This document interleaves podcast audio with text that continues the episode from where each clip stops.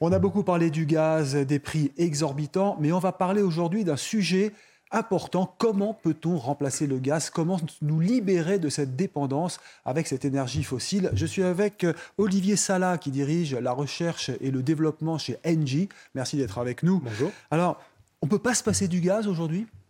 Alors, le, le, gaz au sens gaz naturel, c'est une énergie fossile qui est encore utile à court et moyen terme parce qu'elle permet notamment d'apporter une flexibilité au mmh. système électrique.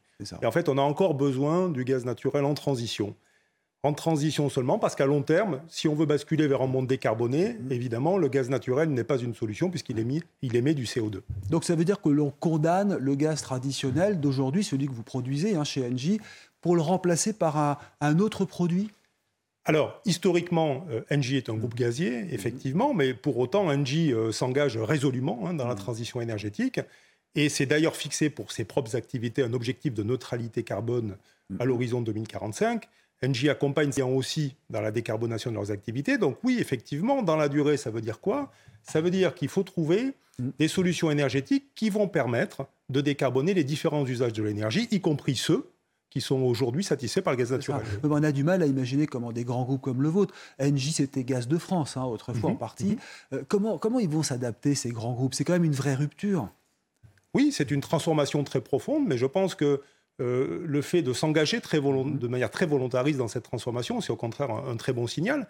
Alors, bien sûr, ça prend un peu de temps, c'est des gros investissements, ce sont des gros efforts, mais c'est tout à fait faisable. Et la transformation d'Engie sur ce sujet-là, sujet elle, est très claire. Hein. C'est d'une part, ben, en particulier dans la manière dont on produit l'électricité, sortir complètement du charbon. Hein. Bon, on l'a déjà très largement engagé, mais enfin, il y a encore un tout petit peu reliquat, ça c'est très rapide euh, désormais dans nos priorités. Et puis, il y a une montée en puissance considérable de toutes les productions d'électricité renouvelable. Alors, justement, on va parler du renouvelable, le gaz vert, hein, comme on l'appelle. Dans l'énergie électrique, c'est facile à dire, on fait du renouvelable avec les éoliennes, le solaire. Mais le gaz, comment faire du gaz propre, j'allais dire non fossile, décarboné Si vous me permettez 2-3 minutes, peut-être pour resituer le paysage. Peut-être pas 3, mais deux. le, la transition énergétique, c'est quoi? C'est d'abord euh, une, augmentation très forte de tout ce qui est efficacité énergétique, sobriété énergétique. On l'a souvent dit, on, on consommera moins. Une fois qu'on a dit ça, on va quand même consommer de l'énergie. Cette énergie-là, chaque fois que c'est possible, il faut l'électrifier. Pourquoi il faut l'électrifier? Parce que une fois que c'est électrifié, on peut imaginer satisfaire ce besoin-là par des sources renouvelables, solaires, éoliens, etc., hydrauliques. Vous l'avez mentionné rapidement. D'ailleurs, ça veut dire quoi? Ça veut dire que on va glisser des usages, par exemple la voiture électrique, du pétrole vers l'électricité, donc on va augmenter les besoins d'électricité. Donc les besoins de développement des renouvelables vont être très importants. Hein. D'où ce qui explique aussi des ambitions très fortes, par exemple d'Engie sur le sujet. Mais pour tout plein de bonnes raisons, qu'on n'a pas le temps d'expliquer là, parce que ça se transporte mal sur des longues distances, l'électricité, parce que ça ne stocke pas bien dans la durée, parce que la densité des batteries reste assez médiocre, il y a pas mal d'usages de l'énergie aujourd'hui qu'on ne pourra pas électrifier. Et pour ces usages-là, si on veut les décarboner, on aura besoin de molécules vertes, de molécules décarbonées en quelque sorte. Et c'est ça qu'on peut appeler les gaz verts dans la transition énergétique. C'est-à-dire faire tourner des usines, notamment? Alors absolument. On parle de cas de figure comme des processus haute température, mhm. par exemple dans l'industrie, hein, le verre, le ciment, des choses comme ça, de l'industrie chimique, du transport, euh, de la mobilité lourde, mhm. parce qu'un porte-conteneur, euh, si vous voulez, qui, fait, qui traverse la moitié de la planète, si vous y tourne à des batteries en lithium, il porte plus que des batteries. D'accord. Oui, mais une question vraiment, euh, vraiment concrète. Est-ce que le gaz qui ne viendra plus du sous-sol, c'est-à-dire qui ne sera plus fossile, aura les mêmes vertus en étant euh, créé de toutes pièces euh, Alors, la réponse, est, la réponse est oui. En gros, il y a deux familles de, de, molécules vertes. Il va y avoir les molécules qu'on va obtenir par des processus biologiques, donc c'est ce qu'on appelle la méthanisation classique. Donc qu'est-ce qu'on fait? On prend de la biomasse d'origine agricole ou mhm. domestique, on la fait manger par des bactéries, ça produit du biométhane, on le réintègre. Donc c'est un processus biologique. Donc ça s'appellera gaz. Ça, c'est du méthane qu'on obtient. Donc, mm. c'est exactement, vous n'avez rien à changer. Il n'y a pas de fossile. Dans, votre usine, non, il n'y a pas de fossile. Que ce soit dans votre usine ou dans votre chaudière, ça ne change rien. Et puis, il y a les molécules qui vont être produites à partir de l'hydrogène, on va y revenir. C'est ce qu'on appelle les molécules de synthèse. Pourquoi c'est intéressant? Parce que l'hydrogène, s'il est vert, hein, ce qui n'était pas son cas historiquement, il est produit à partir d'électricité renouvelable en électrolysant de l'eau. Donc ça, on va en parler dans un instant, ce sera la dernière question. Mais donc, euh, ça veut dire que ça sera plus cher à produire ou pas par rapport à, à, prendre dans le sol, à puiser dans le sol une énergie existante? Alors, tout est moins simple dans un monde de transition énergétique mmh. parce qu'il n'y a pas une solution qui règle tout, il y a plus de solutions.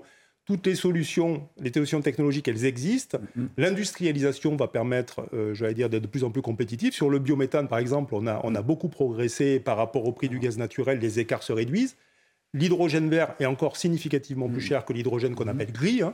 euh, mais néanmoins, euh, dans la durée, je pense que, je pense que c'est tout à parlons, Parlons de l'hydrogène, parce que ça peut être aussi une solution pour l'automobile de demain. Avec la pile à combustible, on mettra de l'hydrogène dans une boîte qui fera de l'électricité, donc il n'y aura plus de, recharge. Hein, c'est ça qui est important. L'hydrogène dont vous parliez, euh, l'hydrogène vert, est-ce que vous allez en produire chez Engie? Est-ce que c'est l'énergie du futur?